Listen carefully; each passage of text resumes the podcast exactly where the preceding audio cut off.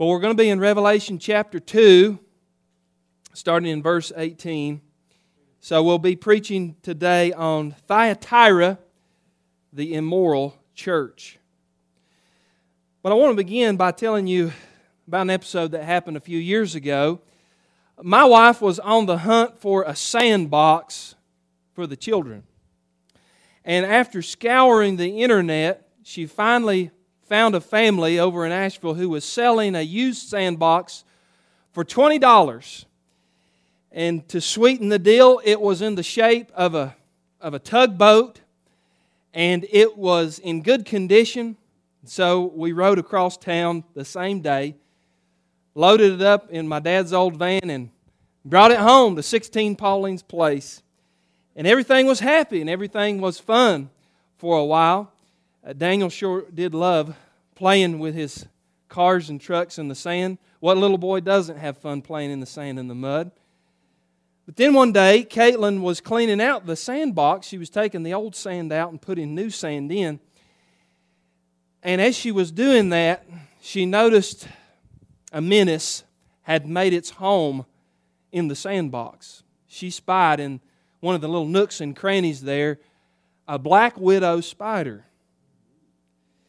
Well, she turned the whole sandbox over to clean it, and as she did, she noticed underneath a mama black widow spider had moved in there and had built a nest, and there was a clump of eggs on the bottom of that thing. Well, it's important for you to know that my wife is absolutely horrified of spiders.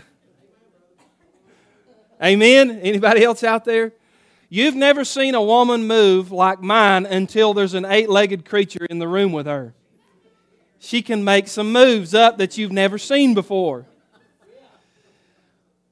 Well, and also you could add to that bees as well.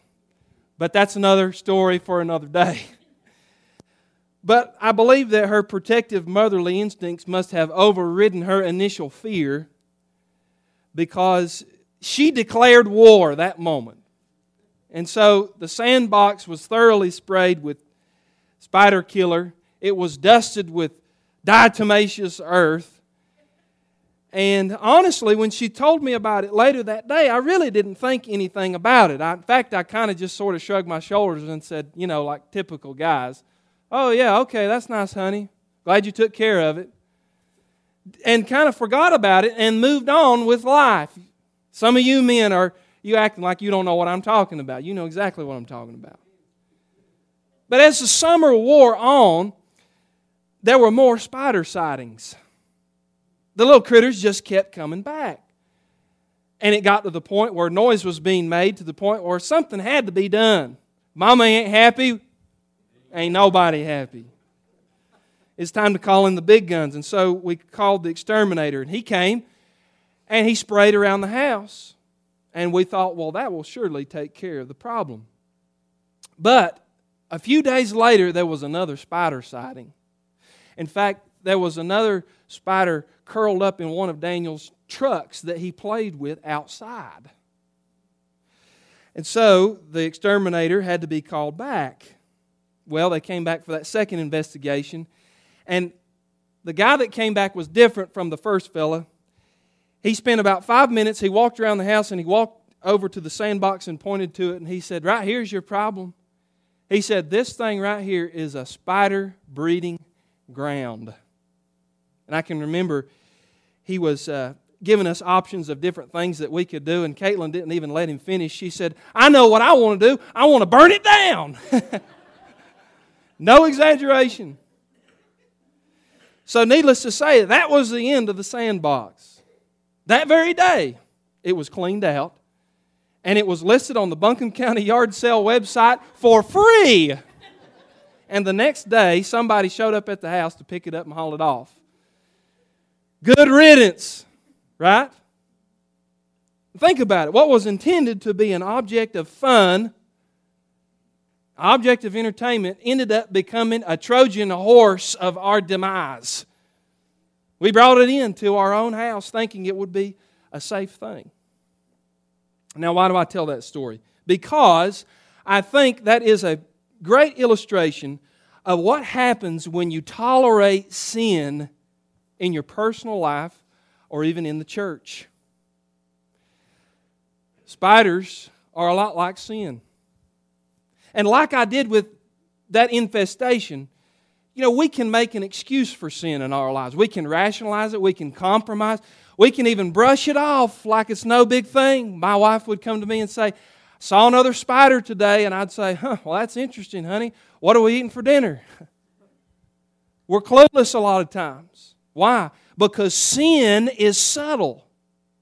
It can subtly creep into our lives, it can quickly multiply. And the longer we tolerate it, the longer we allow it to live or explain it away, the worse the infestation becomes until it's a real problem. The sin that we tolerate will soon become the sin that will dominate. In fact, that sin problem won't go away.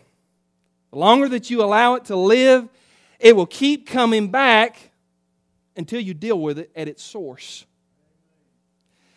Now, all that by way of introduction to say that that was also the chief problem at the church in Thyatira.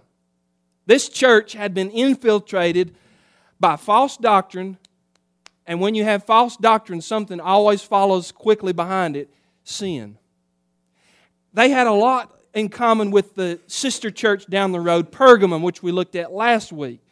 Thyatira, much like Pergamum, lacked discernment. They had a love affair with the world. They became comfortable with sin. And that's why I call them the immoral church. Now, as you study this letter, you'll notice that scholars have written a lot about it. In fact, Charles Erdman, one Bible scholar, gave this perspective about this church, Thyatira, in its placement among the seven. He said this the letter to the church in Thyatira begins the second group of messages to the church of Asia. In the first group, the church of Ephesus was characterized by loyalty to Christ, but it was lacking in love. In Smyrna, loyalty was tested by the fires of persecution. And in the church at Pergamum, their loyalty was lacking discernment. Yet, all three of the churches were true to the faith and had not yet yielded to the assault of evil. But in the case of Thyatira, he said, as of Sardis and Laodicea, the situation was far more serious. The floodgates of immorality had been opened, and a large number had yielded to the demoralizing influence of false teaching. Now, as you study the letter to the church at Thyatira, you'll notice quickly that this is the longest letter of the seven that is written. It's kind of ironic because Thyatira was the smallest city of all the seven churches, and yet they received the longest correction. And because the Lord lingers over this church more than any other, it should catch our attention. This carnal church has some important warnings for us today. Namely, that sin and false doctrine are not to be tolerated in the church even under the popular banners that we hear today of love and unity and tolerance. So, as we open this letter, it begins much like the others. Jesus notes the positive things. And so, in verses 18 and 19, we see number one, the commendable works of the church. The commendable works of the church. Verse 18 and to the angel of the church in Thyatira write the words of the Son of God, who has eyes like flame of fire and whose feet are like burnished bronze. Because he has eyes of fire, that means that he sees through. He has x ray vision. Because his feet are like burnished bronze, that's a picture of judgment. And then in verse 19, here is the good part. He says, I know your works, your love, and your faith and service and patient endurance, and yet your latter works exceed the first. That's all the good that Jesus has to say about this church. Now, the only other time that Thyatira is mentioned outside this letter is in one place in the New Testament, in Acts chapter 16. In fact, Thyatira was the home of a businesswoman named Lydia. She was a dealer of fine purple cloth, we are told there in Acts 16 14. Now, if you study that chapter, you find that Lydia traveled to a place called Philippi, and there she encountered the Apostle Paul. She heard the gospel and was converted to Christ. And it's thought by many scholars that eventually Lydia returned back to her home there in Thyatira, carrying with her the gospel, and that she was one of the founding, one of the charter members of the church in Thyatira. So, if that tradition is true, then this church had a strong heritage. They were just one person removed from the Apostle Paul. Now, you'll notice here that in verse 19, the Lord had several good things to say about them. He said, I know your faith and your love, your works, your service, your patient endurance. And he had some positives to note. They were a loving church, they were a long suffering church, and then we see that they were a laboring church because in verse 19 he says, Your latter works exceed the first. So, without a doubt, this church had a reputation of helping the hurting. They were known far and wide in their community as a church that cared. And by all appearances, if we would have been living in the first century, if we would have looked from an outsider perspective at the church at Thyatira, we probably would have given them an A and said they're doing a lot of good things. Look at the church in Thyatira. But how many of you know that appearances can be deceiving. You can't necessarily judge a book by its cover, and you really don't know what's going on with the church until you get involved in the nuts and bolts and the individual lives of the people who make that church up. As I started studying this church and I read about it, its good things and its bad things, I thought a lot about a hive of bees that I kept last summer. Many of you know I'm a beekeeper. And in my spare time, I like to try and dabble in raising bees. Last year, I thought what I had was the best stand of bees that I had ever had. I watched these bees every day. They were busy working, they were always out. I was feeding them, I was treating them. And by all appearances, this was a healthy hive. They were in the garden, they were in the flowers, they were working. But then the day came for harvest.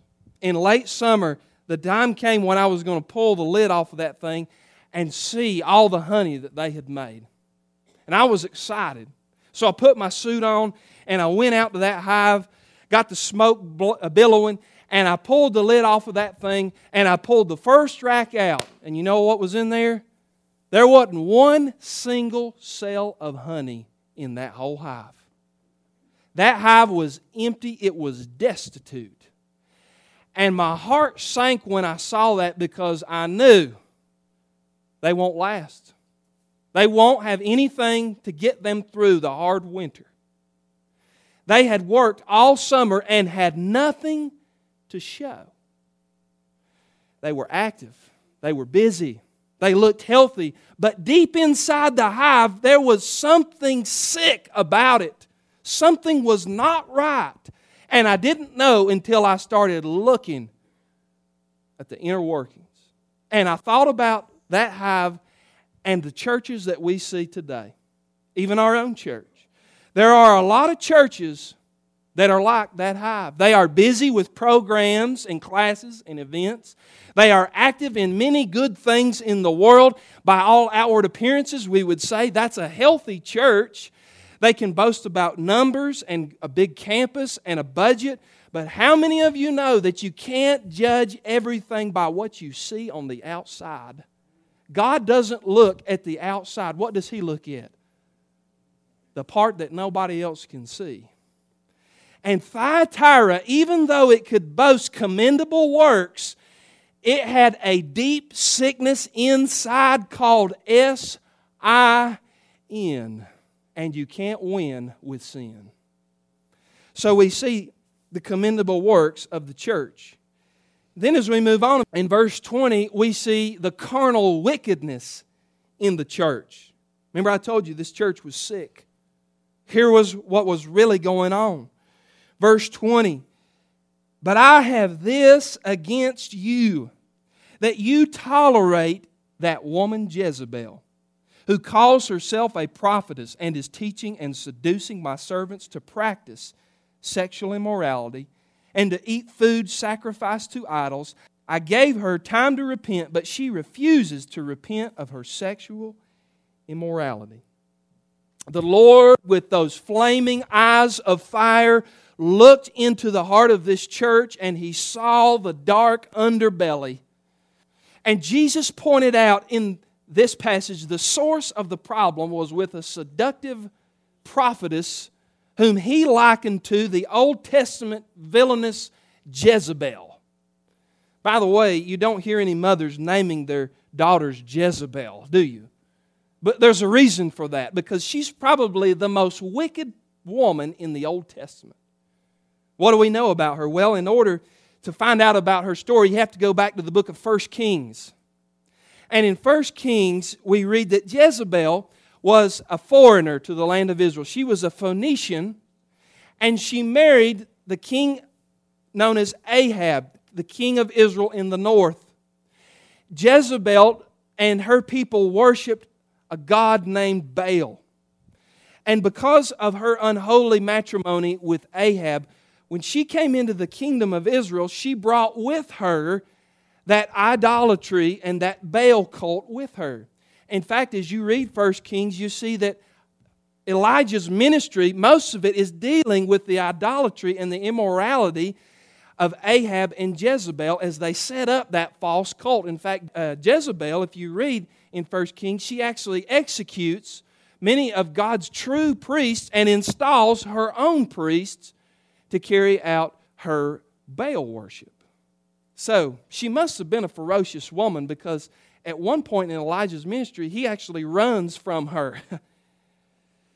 Listen what the Bible had to say about her wicked influence. 1 Kings 16, verse 30. And Ahab the son of Omri did evil in the sight of the Lord more than all who were before him. And as if it had been a light thing for him to walk in the sins of Jeroboam the son of Nebat. He took for his wife Jezebel, the daughter of Ethbaal, king of the Sidonians, and went and served Baal and worshipped him. He erected an altar for Baal in the house of Baal, which he built in Samaria. And Ahab made an Asherah. And Ahab did more to provoke the Lord, the God of Israel, to anger than all the kings of Israel who were before him. It's not a good thing to be likened to Jezebel. And so, what Jesus is saying here is that just like that Old Testament villain, a woman in Thyatira had corrupted this church. It could have been the pastor's wife, we don't know exactly.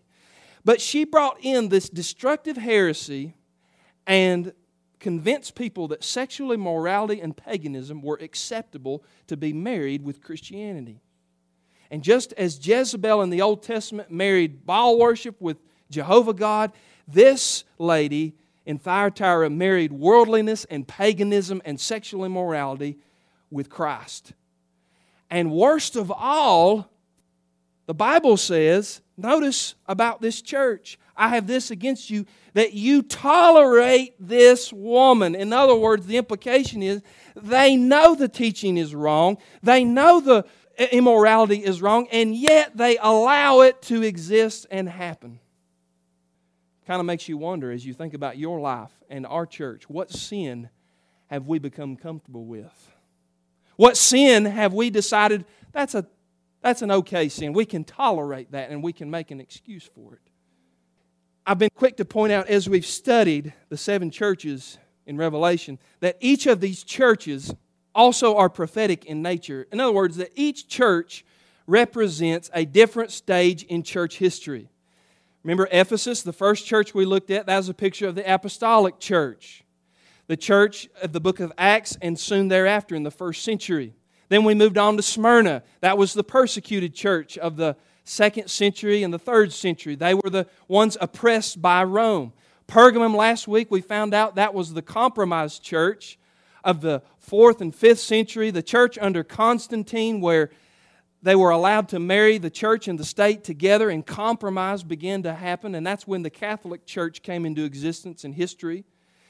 And so, with that, many people believe that Thyatira then represents the immoral church of the Middle Ages, from about the year 500 all the way up to the 1500s before the Reformation begins, when the Catholic Church exerted their greatest pinnacle of power. Now, as the Catholic Church grew more and more powerful during this time, it also became more and more corrupt. In fact, you could make a huge list of all of the heretical teachings and all of the bad doctrines that came about during this time period.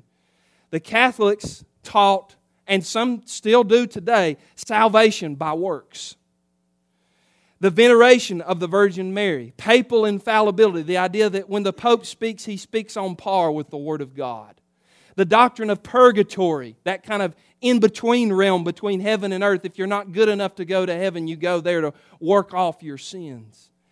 They practiced simony, which was the selling of church offices. You could buy a bishop or a priest position if you had the right price. They sold indulgences and holy relics.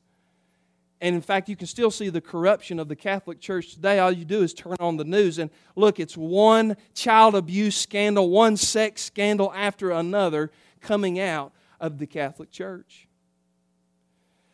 But there's something else also interesting in this text. When you study the downward spiritual spiral that progress through these four churches, you can see how it also happens in the life of the Christian. What was Ephesus' problem? They lost their first love. What happens with a Christian? They lose their first love with Christ. They drop out of coming to church. They no longer have a hunger for the Word of God. They stop praying, and the fire in their heart cools. Then what happened when we got to Smyrna? We saw the persecuted church. They weren't disciplined by Christ, but hard times came into their life. Hard times always come and if you don't have your first love when a hard time hits, you know what it's going to do? It's going to grind you down, it's going to wear away your faith. And then when Pergamon came along, there was compromise. So when you lose your first love and a hard time hits, and then you begin to make compromises in small places and dabble in things that once you thought were unholy. And then finally, when you get to Thyatira, there's just open sin. And that same pattern can happen in the life of a Christian as well. We lose our first love, we get hit by a hard time, we compromise, and then we just stop trying to be holy and we get comfortable with sin. Now, notice in verse 21, the chief problem that Jesus had here was this He said, I gave her time to repent, but she refuses to repent of her sexual immorality. I don't have to preach too hard and long to convince you that the 21st century church today is wallowing in a cesspool of adultery and pornography and homosexuality.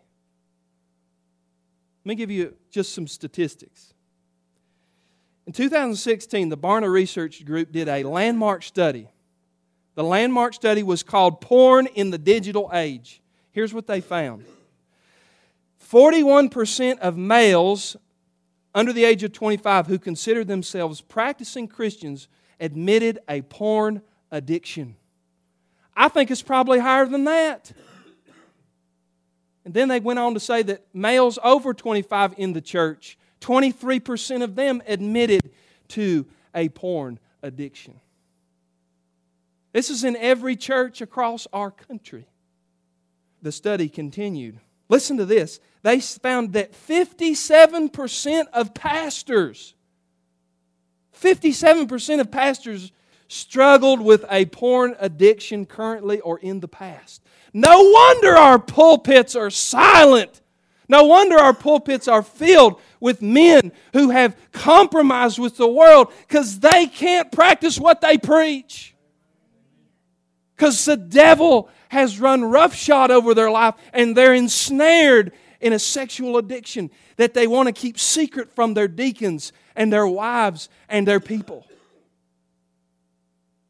The same study, listen to this, revealed 35% of people who consider themselves born again Christians believe that sex outside of marriage is morally acceptable. This is in the church. 41% of Christians believe that cohabitation before marriage is a good idea to see if two people will be compatible. Friend, I don't care what label you want to put on it, how you want to describe it, what modern spin you want to apply to it. The Bible says that's fornication and it is sin against the holy God. Doesn't matter how we feel about it. Friend, I can take you down the road and show you family after family that I know personally whose marriage has been destroyed and whose children have been hurt because of pornography and because of sexual immorality and adultery and because they thought, oh, it's just a little flirtation. That's not even the end of it. Churches are gradually accepting the homosexual lifestyle today. Listen, in 2003, they polled evangelicals. 39% said they supported same sex marriage. You know what happened in just a few years? In 2017, they did the same poll again, asking Christians, What do you think about same sex marriage? 62% in 2017 said, We're okay with it. Notice the jump in just a little over 10 years, how the shift in the culture has taken place in the church. In fact, in 2016, it has happened just down the road. First Baptist Church in Greenville, South Carolina, they made national headlines when they began permitting their ministers to officiate homosexual marriages. They also said that they would ordain any person, regardless of sexual orientation and lifestyle, to serve in a leadership role. They don't know it, but if you keep reading this letter, they're practically begging for the judgment of Christ against them. Listen, what one generation tolerates, the next generation embraces. And sin, once tolerated, seeks to be accepted, and then sin, once accepted, seeks to be celebrated. And that's where we are in our society at large. 40 years ago, 30 years ago, you would have never thought of seeing homosexuality paraded around the streets and celebrated. You never would have thought that the killing of an innocent baby would have been an issue 30, 40, 50 years ago. But now, today, you're a hero if you have your abortion. You're courageous if you come out of the closet. Oh God, we have called what is evil good and good evil. And it's gotten into the church now. And friend, when the church becomes infected, and they tolerate sin, it won't be long till the judgment of God falls on his body. Because judgment begins at the house of God. D.L. Moody said this years ago. He said, A ship lives in the water. But if the water gets into the ship, she goes to the bottom. Christians may live in the world, but if the world gets in them, they sink.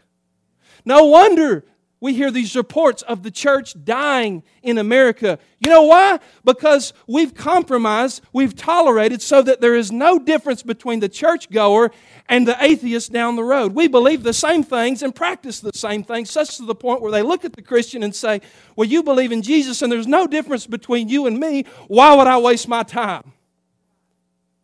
That's where we are. When there's no discernible difference between the world and the church. God help us. So, where do we go from here? Number three, the critical warning to the church. This church was filled with carnal wickedness, and Jesus gave them a critical warning. Now, not everybody in Thyatira was living for the world, there were a few who were holding fast. But Jesus speaks first to the carnal Christian.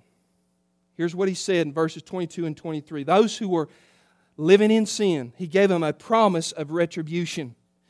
Notice this Behold, I will throw her onto a sick bed.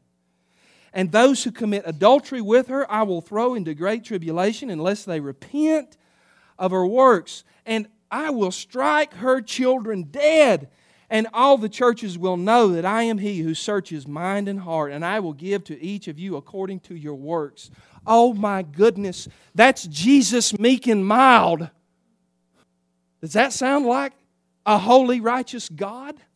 It's certainly not the God that you hear preached from most pulpits around our country.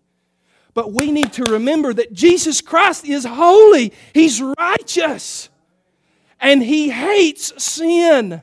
He loves the sinner. Oh, He has grace and mercy and forgiveness everlasting for the sinner no matter what they've done. But His eyes are too pure and holy to even look upon a taint of sin. Now, as, as you study this, notice there's three principles about God's judgment that comes out very clear here from that passage. Here's what I would say God's judgment is always slow, meaning that it comes at the end of a long grace period where there has been ample time to repent. Did Jesus give this church time to repent? Yes, and he said they refused. God's judgment is not only slow, it's always sudden. In other words, when God's judgment hits, there's no time to escape. And then God's judgment is always severe. He says, Look, I'm going to throw them on the sick bed, and the children will die. Adrian Rogers said this years ago. He said, If you're living in sin, he said, you're either headed to the woodshed or you're headed to hell. You say, Why is there so much immorality in the body of Christ? It's because we have lost sight of the fear of a holy God. We hear sermons about how God is loving and God is merciful and God wants to bless you and make you rich. But we never hear sermons about a God who says, I am holy, holy, holy. This is the same God. You can't just preach one side to the detriment of the other. He's holy and righteous and pure. And friend, we cannot even imagine being in His presence because of our sinfulness. Jesus said it like this He said, Don't fear the ones who can destroy the body. He said, Fear the one who, after destroying the body, can cast the soul into hell. We've forgotten about the righteous indignation of a holy God who will judge sin unmercifully.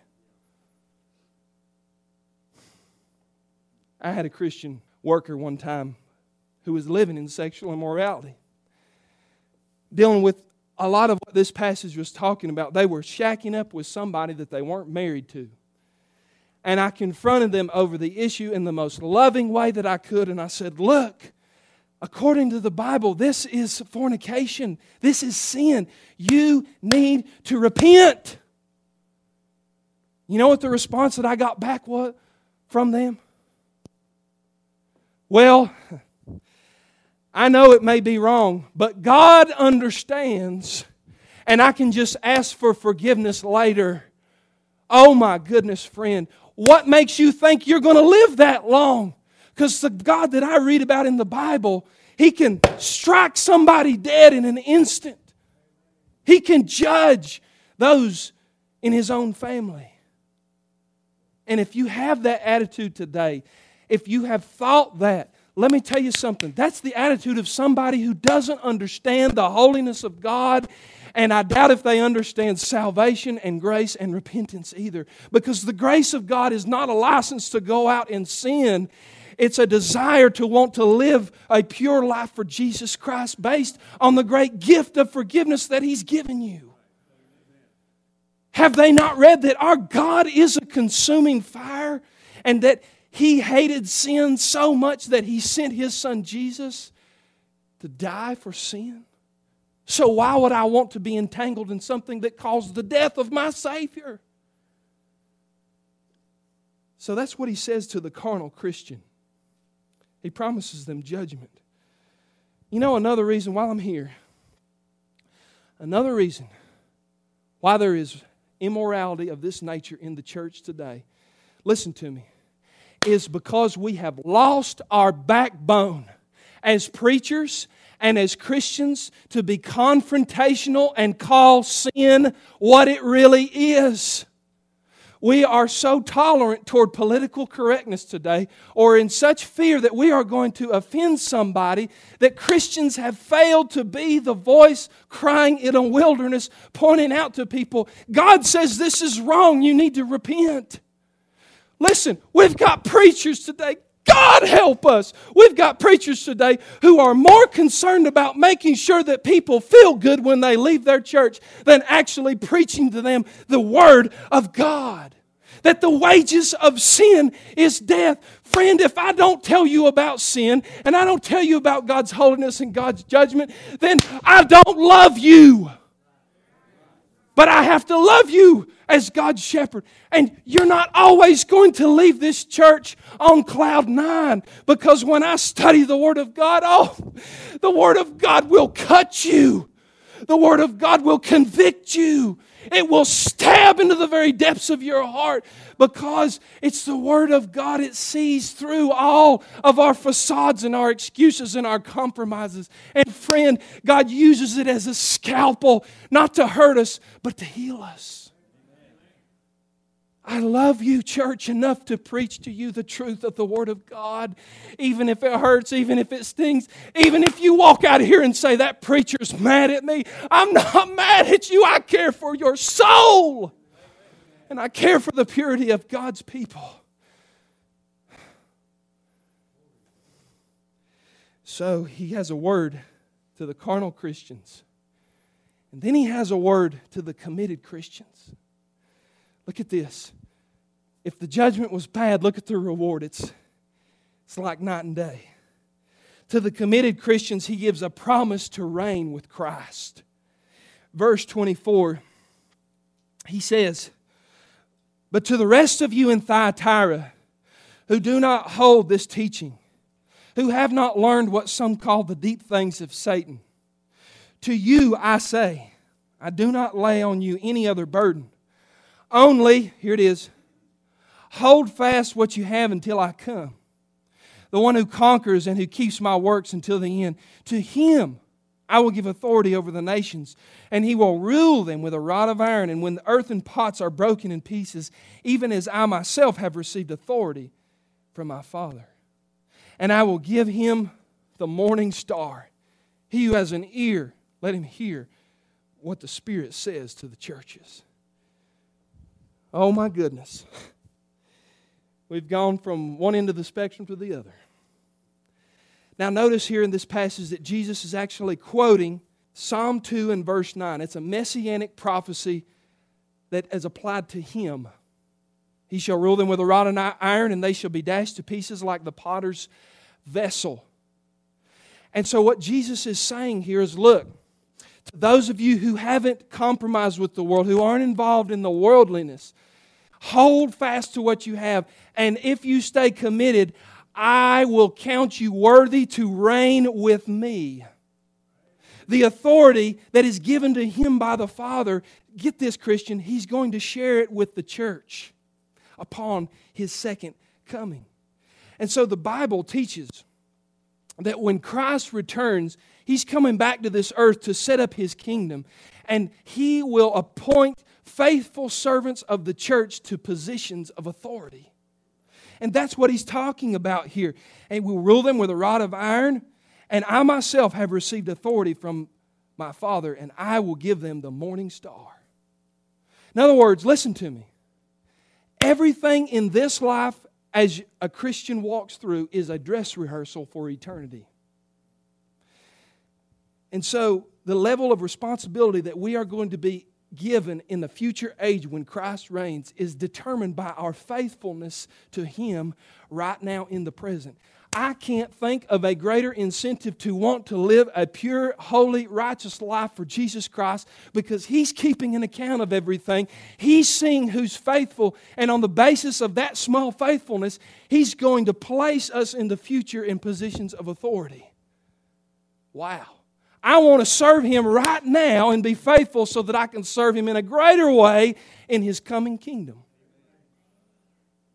And then notice, the Lord says that He's going to reward those with the morning star. And I will give him, verse 28, the morning star. What does that mean? Remember, I told you Revelation is full of titles for the Lord Jesus Christ. The morning star is just one of those many titles that we see Christ has in this book. In other words, what he says look, overcome, persevere, hold fast to the faith, and one day you will see me face to face in all my radiant brilliance, and then you will say, It was worth it after all. There's no greater reason to live for Christ than to one day stand in His presence and say, Lord, I did the best I could. Lord, I tried to live a righteous life for you. Lord, I tried to serve your church. Lord, I tried to bring as many people with me as I could. Let me close with this. Years ago, there was a great performer. He was a tightrope walker. He was from France. His name was Jean Gavelet. He was known as the Great Blondin. He wowed audiences all over the world with his amazing feats. In 1859, he was the first man to cross the gorge of the Niagara River on a tightrope. He stretched a rope on the Niagara River from Canada to the United States with the waterfall on the other side and a raging river on the other, and he walked from one side to the other. Audiences swooned and reporters gathered around him to get the report, and they asked him, the newspapermen, they said, Great Blondin, how did you keep your focus? How in the world did you stay on that little wire as you crossed over with all the pressure and with death below you and a raging waterfall? How did you keep your focus? And he brought them over to a simple piece of ground, and he said, Look there. He said, You see that pole? He had put a pole in the ground, and on the top of it, he had put a silver star. And he said, This star right here was my reference point. He said, As I walked across the tightrope, I kept my eyes fixed on that star. And as I focused in on that star, that's what gave me stability and that's what helped me keep my way. And friend, here's what I want to say to you. We have a bright and morning star. His name is Jesus Christ. And friend, when you set your eyes upon Him, when you zero in on His life, when you follow behind Him with all that you have, Friend, sin looks real ugly. Sin looks dirty. Sin isn't attractive because you are so drawn to the beauty of Christ and wanting to please Him and wanting to be filled with His peace and His joy that you wouldn't trade anything in the world just to be one step closer to your ultimate goal of falling before the Lord Jesus Christ and saying, Finally, I've made it home. I've made it home. So keep your eyes focused on the bright and morning star. And when you do that, nothing from this world will distract you from staying on the straight and narrow. Because the world has less and less to offer you, and Jesus is so sweet. Amen.